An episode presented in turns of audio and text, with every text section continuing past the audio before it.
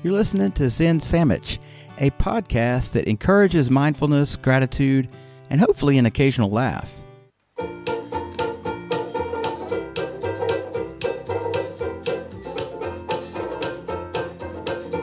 I tried, tried, tried, and I tried even more. I cried, cried, cried, and I can't recall what for. I pressed, I pushed, I yelled and begged in hopes of some success. But the inevitable fact is that it never will impress. I've no more fucks to give. My fucks have run a dry. I've tried to go fuck shopping, but there's no fucks left to buy. I've no more fucks to give. The more fucks I've tried to get. I'm over my fuck budget and I'm now in fucking debt. Love it. I've, I've I have heard that more than a well more than a dozen times, and it, it still cracks me up. Uh, ladies and gentlemen, that was Thomas Benjamin Wild, Esquire, internet sensation. And that particular song, the full version is about three minutes, has been viewed on YouTube at the at the time of this recording 9.5 million times. That's remarkable. Tom joins me from uh, Bedford, England today. Welcome, my friend. Hello, Man, lovely to be here. yeah. Um, I, I'm sure you feel like you've heard it 9.5 or played it 9.5 million times. yeah, yeah, yeah, yeah. It's uh, you know, it's it. I it's, it's not a song that I've got fed up with yet. oh, good.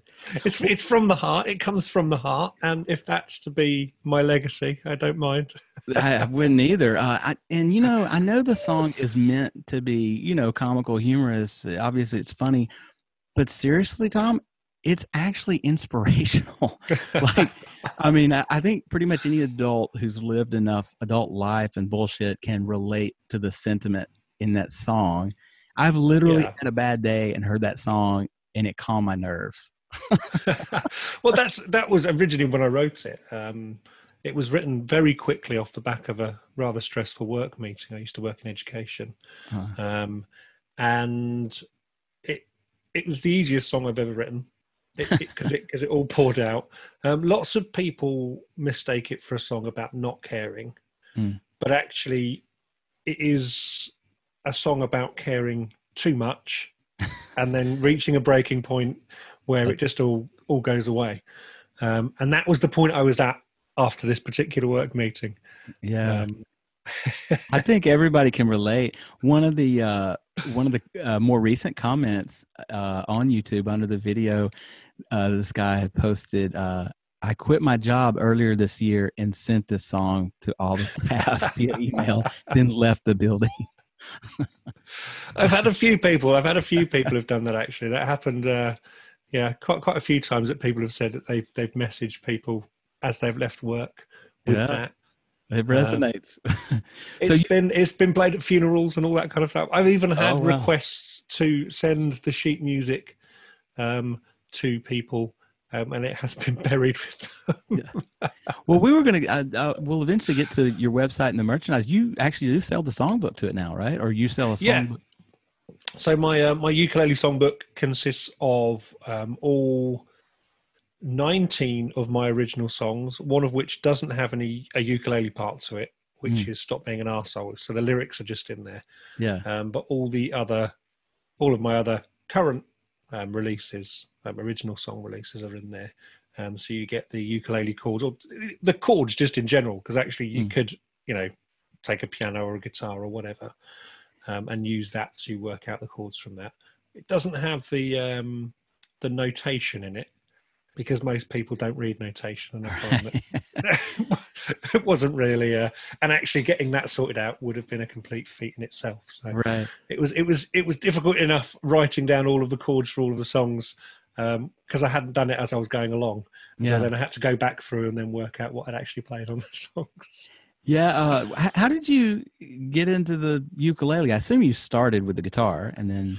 Yeah, so I've played the guitar since the age of about 11, maybe. Okay. Um, but I reached a certain point as a teenager where I could bash out punk rock power chords and never really got any better. I was quite happy with the fact that I could play and sing at the same time. And that was, uh, that was as far as I got with it.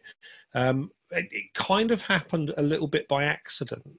I got asked to host um, a kind of cabaret evening um, in Milton, Milton Keynes um, back in 2015. Um, and I did that. I hosted it just as as a host and kind of used jokes and things like that. But then they asked me back to do it the next time, and I'd kind of exhausted all the jokes that I had. So I thought actually it'd be easier if I just played some songs, um, some funny songs. Um, and because it was a kind of vintage style event, it's a 1930s style nightclub Mm. um, called Headner's in Milton Keynes. Um, I basically thought guitar didn't look that good, and ukulele because because because I'm a six foot three, quite a Oh. big guy, Yeah. um, just looked funnier. it just looked funnier for me to be playing a ukulele, um, and it was a cheap laugh. Yeah. Um, so yeah, so they're, they're actually pretty easy to learn how to play.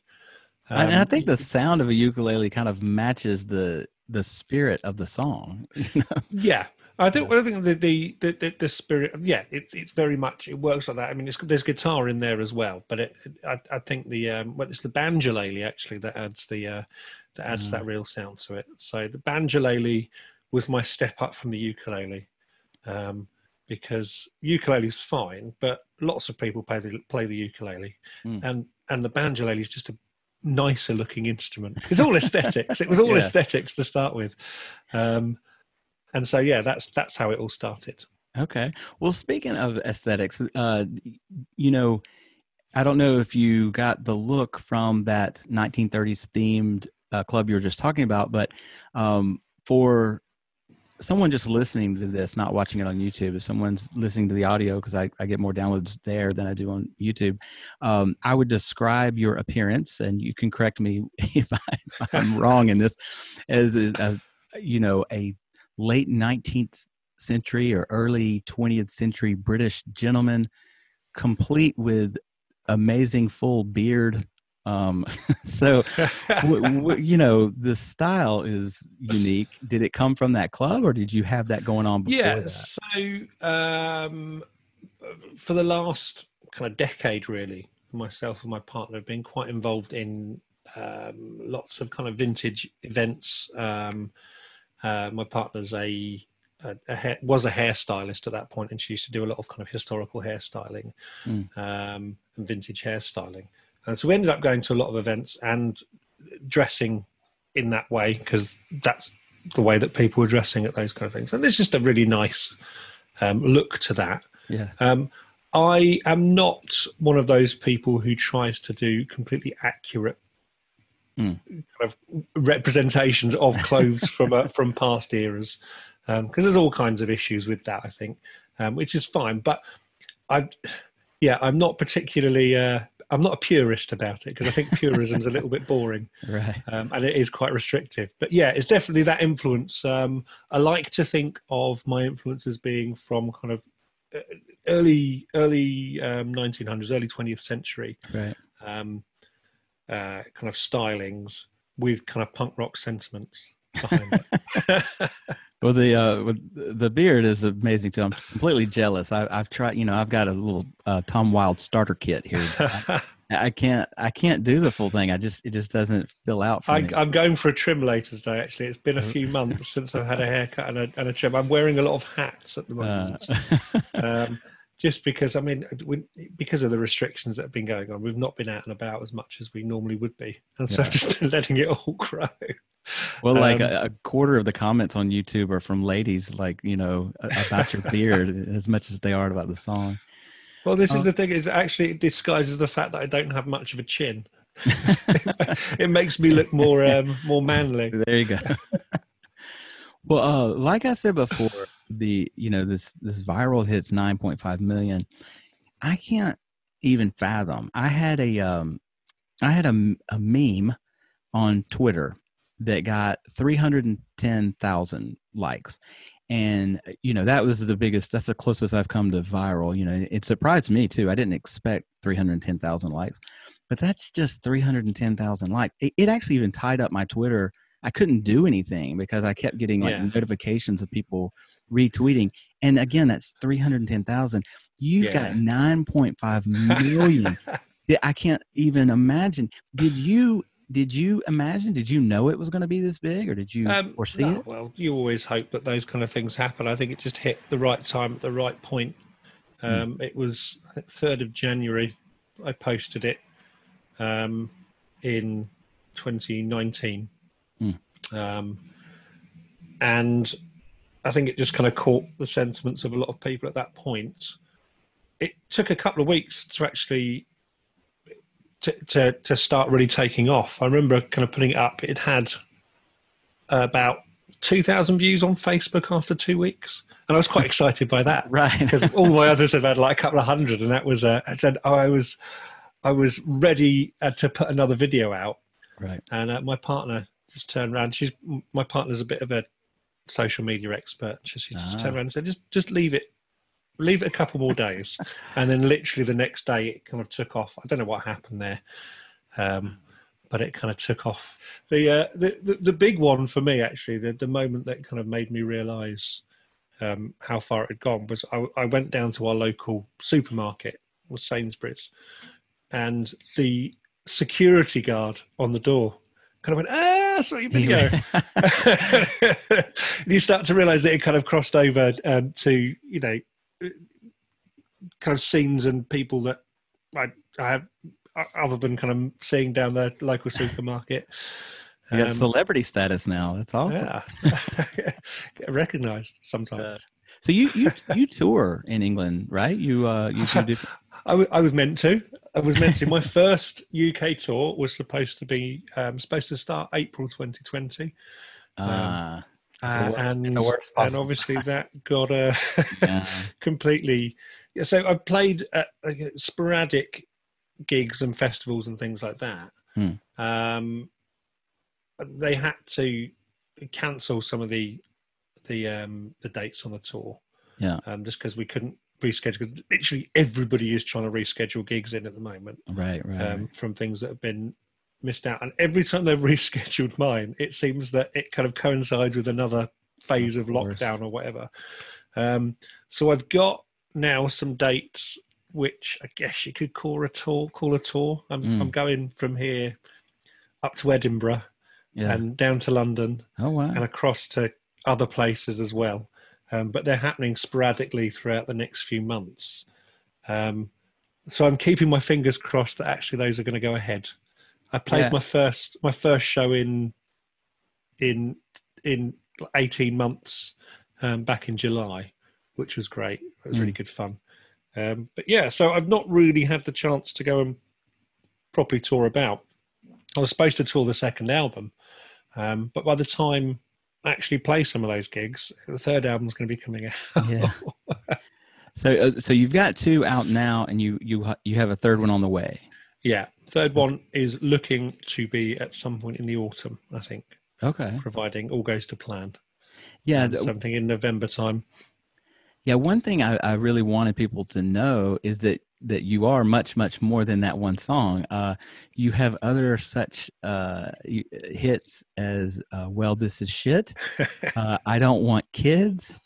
Uh, could you really not just put this in an email? I love the title. um, I'm just here for the swearing. Stop. You mentioned before. Stop being an asshole. And awkward encounters while walking my dog. so that was actually the first song I ever wrote. Um, Awkward Uh. Encounters While Walking My Dog. Um, and that's the name of the first album as well.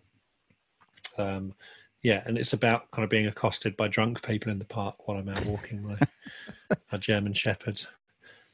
You, you've got you've got a video out uh, very recently that describes the your process, and um, you know, and I want people to check that out in its entirety. But can you give us a kind of summarized view of like, I mean, it won't you talk about at one point that you know it's it starts with maybe the chorus, and then may, maybe you start whistling a tune or humming. Yeah. So what tends to happen is, and uh, something will occur to me. So it might be that I am looking at something on social media, or I'm at work, or uh, often when I'm out walking the dog. To be quite honest, something you know that's that that's the time when I'm when I'm thinking, you know, wi- within my own thoughts, um, and a subject might pop into my head. So, for example, work emails. Right. um, or, or, or work meetings actually, not work emails, but work meetings, pointless work meetings that you know you could just obtain all the information from an email, Hmm. um, and then kind of a hook line comes from that, um, which kind of has some kind of rhythm to it. So could you really not just put this in an email? Works quite nice rhythmically. You know, I don't want kids is quite nice. Um, I've no more fucks to give Yeah, right. it's quite a nice rhythmically and then it goes from there and then so yeah and then i'll be so i'll start jotting stuff down at that point um, and usually it's out when i'm walking my dog i'll start whistling something to myself and, and formulating little tunes and i record them on my phone Mhm. um, and then go back and build it from there really That's um, awesome. so that's that's the process until eventually we get to a point where it, it, it, there's lots of going back and forth Sure. various things, even at the point of where I'm sending them across to the chap who mixes it all down and produces it. Mm. Um, I still then re-record vocals and lyrics and tidy it all up and stuff at that point. Um, so yeah, that's that's the the long and the short of the So- process. So in essence, if I hear a song in the near future called uh, "Dumb Fucking Podcast," you know, then I should I should uh, be honored or uh, take, it, take take it personally. this is the thing. I've got to be careful because I've got a song called um, "Apologies for the Late Reply," which is um, basically a list of reasons why I don't end up replying to emails in a in a timely fashion. um, and the last verse is very much about hoping that people will go away if I just ignore the email, but actually them being persistent. well, I, Um, I say I, I wasn't going away. I was going to hound you. Um, I've got I have this this stupid habit on email where like if I've got something going on where there it's I'm contacting someone for an interview or someone's contacted me for whatever reason, you know, I'll I'll click the little um the little star that that's an important Yeah. message. But then I go back to look at my email and like 75% of them are starred. so it's like what the hell was the point? Cuz it's just all they're all starred. So anyway. I also don't. I also am terrible at deleting emails as well. Once I've finished, I, I- just the streams of emails, and then I end up having to look back through them all, Yeah. um, trying to find, um, or trying to remember the name of the person that emailed me about that specific thing, so I can type it into a search. Yeah. I, I So, actually yeah. I filled up a. Uh, this is a about two years ago. I filled up a Gmail account. Like, and you, you wouldn't think that you could do that. I've had a warning about mine. I've had a Yeah. warning about mine. That I I need to think delete 'cause some you get like 15 gigs, but I, I think I, or I did. I filled up one, and I had to go through and wipe out a bunch of stuff. But well, uh, well, Tom, if uh, if people want to follow you and find out what you're doing, what's going on, uh, tell them where they can go. Uh, so yeah, I mean, I, I've, I'm on all the social media platforms um, except for TikTok. I'm not on there yet. Me either. Um, I, I tried. I, I I just don't. I, it just doesn't work. I- for me. I, do you know what? I've got a horrible feeling that I'm going to have to end up on there. Apparently, I'm big on TikTok. People keep telling me that I should be on there.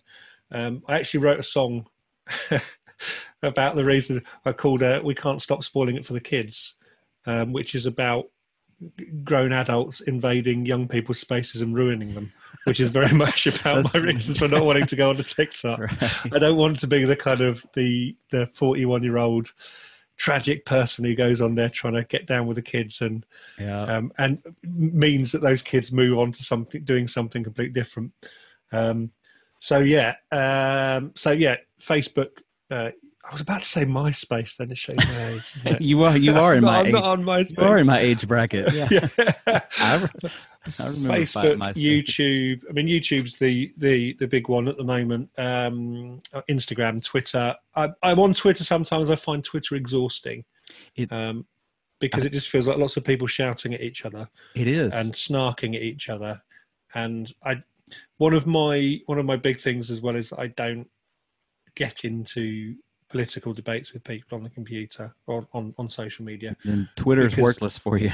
it's not it's not helpful nobody changes their mind i mean it, oh social media um, is another song which is very much about that Hmm. um, was very nearly called quick get off of twitter um, but I, I would actually give it up if it excuse me if it weren't for one reason, and, and really it's this only reason. I, I occasionally find people like you know kind of like yourself, like people that are you know uh, have a a following and a, a, a semi celebrity status. I've had uh, two, I've had two, I've had three interviews uh, that I found the person through Twitter, and their their people wanted to, you know, so those downloads. I had a lot of downloads, Yeah. but but when I like promote something on Twitter, it is crickets and tumbleweeds. It is Yeah. nothing. Nobody clicks off that platform. exactly. I mean, ex- it, it- find it exactly the same. Um, I get. I mean, you- when you mention the number of uh, you know interactions that you'd had on that on that tweet, it's kind of like, oh, quite jealous of that because uh, I d- don't get any kind of leeway with any kind of headway with Twitter at all. But see, Um, that, but it's but that- because I'm not. I I feel like it's because I'm not ranting and and trying to trying to snark and one up people. Um, and that's often what that I have to get off of there every so often because actually you end up doom scrolling on Twitter far more than you do yeah. elsewhere. I find. Yeah, it, it's it's toxic for a lot of reasons. I mean, we I could have a whole episode on that, but uh, so don't bother with Twitter, but they can find you on on Facebook. I'm on. I am on Twitter, and I do go on there. And you know, when there's when there's some some kind of uh, spat is quite amusing, then it's quite fun to go on there. But you know, I don't I don't engage yeah, really on there at all. Um, I I feel have like I have my most the most follower. I've got six thousand something followers on Twitter, but like I said, I I could post. Like I could post that 45 second clip we watched at the beginning of uh, No Fucks Left to Give. I could post that and put a little funny caption with it, and that will get you know uh, a couple hundred likes out of my 6,000 Yeah. And then I could post a promo of you and I talking, and it it will get one like. yeah. Like nobody Yeah. cares about my podcast on Twitter. Oh, the, well, the, the the other thing is, I mean, that's what just here for the swearing is about. Because if I share no more fucks, I can guarantee it's going to get, you know, interactions, like shares, all of that kind of thing. right. You know, even after three years. Um, if I try and put something new out there that doesn't have a swear in it, then quite often it just it doesn't go anywhere at all. Yeah. Um, so it's yeah, that's what just here for the swearing was about. It was a bit, it was a bit of a, a, a dig at people who just want to hear me saying sweary words. Yeah. Um, But also, people you know people often miss the point of a lot of the songs. I I feel like my um my kind of political and social opinions are very up front and center, but people don't. They people completely overlook them. Yeah. People just don't notice them, and then tell me off when I if I get a little bit political. like for example, when I um the beginning of the Stop Being an asshole, um, the live version of that, um, I I I mentioned kind of you know this song's dedicated to um, uh, sexist, racist, homophobes, transphobes, ableists, and then said Donald Trump, and the the reaction I've, I don't read often read YouTube comments, and I don't, I'm not bothered to read YouTube comments off the back of that because Right. as soon as you do that, it's like a, it's like a red rag. It's uh, crazy. It I, it's insane how people just react as if like you're not entitled to your own political opinion. Yeah. And, and and then you get kind of people telling you not to be political. "Oh, I liked your music until you were political. It's just like that. You didn't because the second song on my first album is Hmm.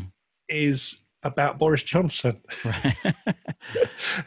it's a critique of Boris Johnson and Jacob Rees-Mogg. So you're not listening properly if you if you don't. There, there's a there's a comedian, an American comedian named uh, Steve Steve Hofstetter. His last name's weird, so I, I probably messed it up there. Hofstetter, I think. But he, um, for a long time, he was apolitical. He was not political in his comedy, and he had and he grew a following. He, he's um, he tours nationwide, and um, but through the Trump administration, uh, yeah, he, he was almost forced to become political because of the absur- absurdity of it, and um, so he what happened is he lost you know the conservatives that were that liked him but actually his following increased because then he had people that like yes you're saying what i'm thinking you know and so he actually got, became more popular Yeah, when he stepped out there I, you know, I'm I'm quite happy to put my opinions out there, Hmm. but I'm not going to argue with someone on social media it's about them because there's there's you don't change anybody's mind. right and there's there's plenty of people on Twitter who have made careers out of doing exactly that. But I I, I find that exhausting. yeah me I, too. I find it absolutely exhausting. i'm not in it for that right Well, um, all right, folks, go check out uh, tombewild.com. And uh, I mean, they can get your albums there, your songs. Yeah, There's mer- so- merchandise there. Yeah, so the merchandise is linked to Dizzyjam Shop, who ship worldwide, um, who do t-shirts and hoodies and that kind of thing. You can also buy CDs. I I package and sell the CDs directly myself and the Oh, wow. songbooks, um, so ukulele songbooks.